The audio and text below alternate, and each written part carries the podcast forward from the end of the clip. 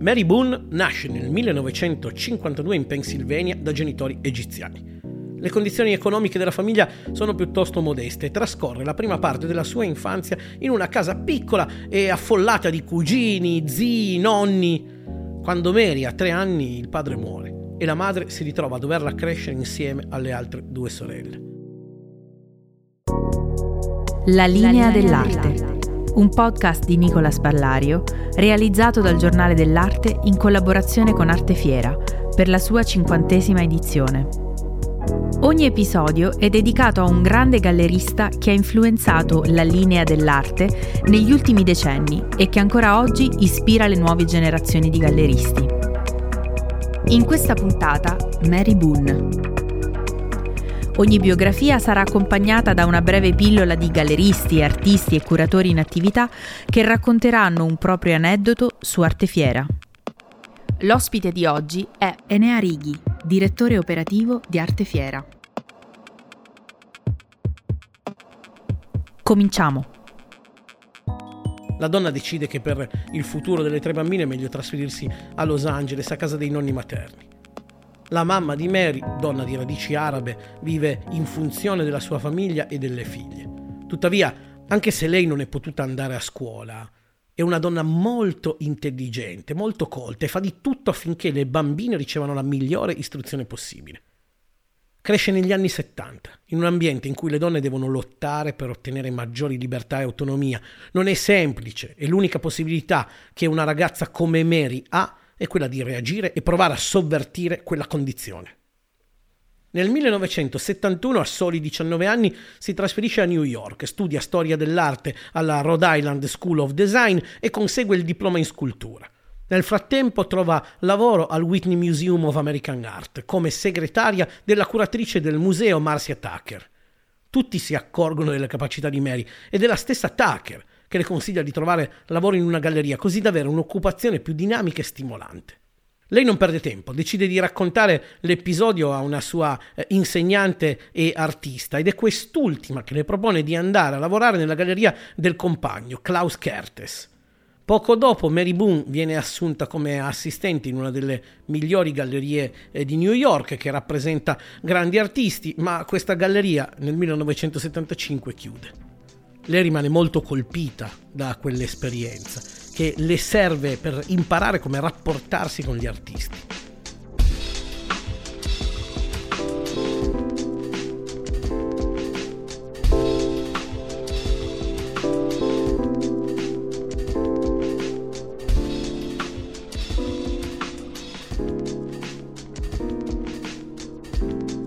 Gli anni 70 sono un periodo di grande formazione per lei ed è lì che comprende la sua strada inizia a occuparsi di vendite private, mentre cerca finanziatori per aprire un proprio spazio espositivo.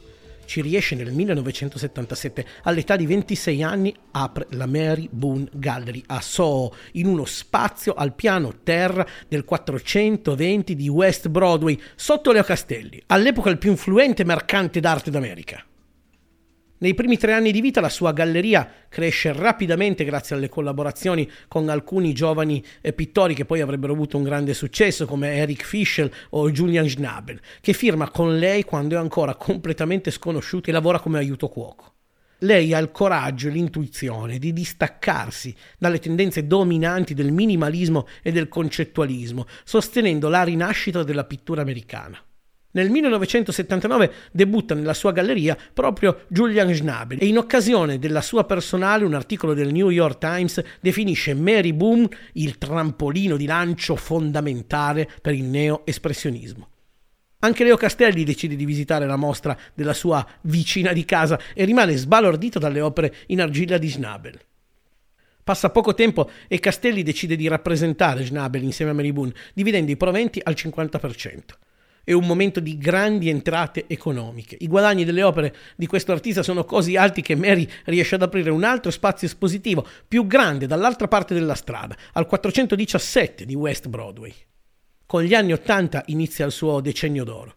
Mary Boone, oltre a rappresentare artisti che poi diventeranno i maestri indiscussi del mondo dell'arte contemporanea, contribuisce a coltivare le carriere di altri due futuri giganti, Jeff Koons e Jean-Michel Basquiat. In particolare ha un ruolo molto importante nella scoperta eh, di Kunz e lei a organizzare la vendita delle eh, sue prime opere al più importante collezionista del mondo, Charles Sacchi. Nel 1982 anche la critica nazionale si accorge di lei e il New York Magazine le dedica un'intera copertina con la quale la definisce la nuova regina della scena artistica. Intorno al 1983 si unisce ufficialmente alla galleria anche Jean-Michel Basquiat, che ha da poco esordito nella galleria di Annina Nosei. Mary lo ha conosciuto in quegli anni collaborando con il mercante svizzero Bruno Bischofberger, per il quale Basquiat lascia la stessa Nosei. Nel 1987 Barbara Kruger è la prima artista donna a entrare nella sua galleria. In occasione di questa sua prima mostra, per la seconda volta il New York Times celebra Mary Boone e lo fa con queste parole. La signora Boone è stata lei stessa una specie di celebrità. Ha una reputazione che si è guadagnata promuovendo e vendendo con coraggio le opere di un gruppo di artisti che alla fine sono diventati grandi nomi nel mondo dell'arte degli anni Ottanta. Questa per Mary Boone è una ulteriore consacrazione.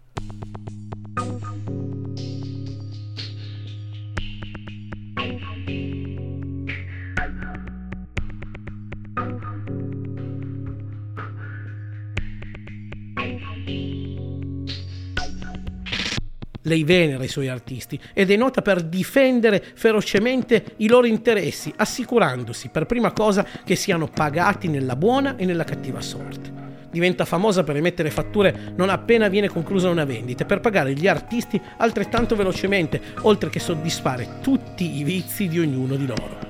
Gira questa storia. Un giorno Mary Boone invita Jeff Koons a pranzo in un ristorante di lusso a New York. Lei lo incoraggia a ordinare tutto ciò che desidera e Kunz, un po' sorpreso da quella proposta, ordina ogni piatto scritto sul menù. Il conto finale è talmente alto che Mary, senza alcuna lamentela, decide di pagarlo con delle rate mensili. Negli anni 90 inizia un periodo di declino crolla il mercato azionario, alcuni dei suoi artisti la lasciano per altre gallerie. Nel frattempo lei viene accusata di spingere eh, proprio i suoi artisti a produrre opere minori per soddisfare la domanda del mercato e diventa la prima gallerista a produrre liste d'attesa per collezionisti per l'acquisto di opere non ancora prodotte. La crisi è così profonda che evita il fallimento solamente vendendo alcune opere della sua collezione personale. Non si arrende Cambia la sede della galleria, lasciando Soho per approdare alla Fifth Avenue e successivamente nel 2000 apre un nuovo spazio a Chelsea, decretando l'ingresso anche di nuovi artisti, tra cui il famosissimo Ai Weiwei. Nel 2009 la situazione precipita e calano le prime ombre sulla sua carriera. Secondo quanto riportato nei documenti del Tribunale e confermato nella sua dichiarazione di colpevolezza in merito all'accusa di evasione fiscale, a partire dal 2009 Boone inizia a utilizzare i fondi della galleria per pagare debiti e spese personali. Nel 2019 viene condannata a 30 mesi di carcere per evasione fiscale. Accetta di pagare più di 3 milioni di dollari per le tasse non pagate ed è costretta a chiudere definitivamente le sue gallerie. Durante il processo collezionisti, mercanti, artisti, critici, curatori testimoniano in suo favore, ricordando anche la sua grande dedizione al mondo dell'arte. Nel 2020 quella disavventura finisce e anche se quella macchia nera sulla sua carriera sembra oggi difficile da cancellare, noi siamo sicuri che alla storia passerà il suo amore per l'arte, il suo amore per gli artisti. Buongiorno, sono Enea Righi e sono il direttore operativo di Artefiera. Che cosa ricordo di Artefiera? Io ho cominciato a collezionare eh, nell'86 e da allora ho sempre frequentato Artefiera. Artefiera è un po' la, come posso dire, la mamma del collezionismo italiano.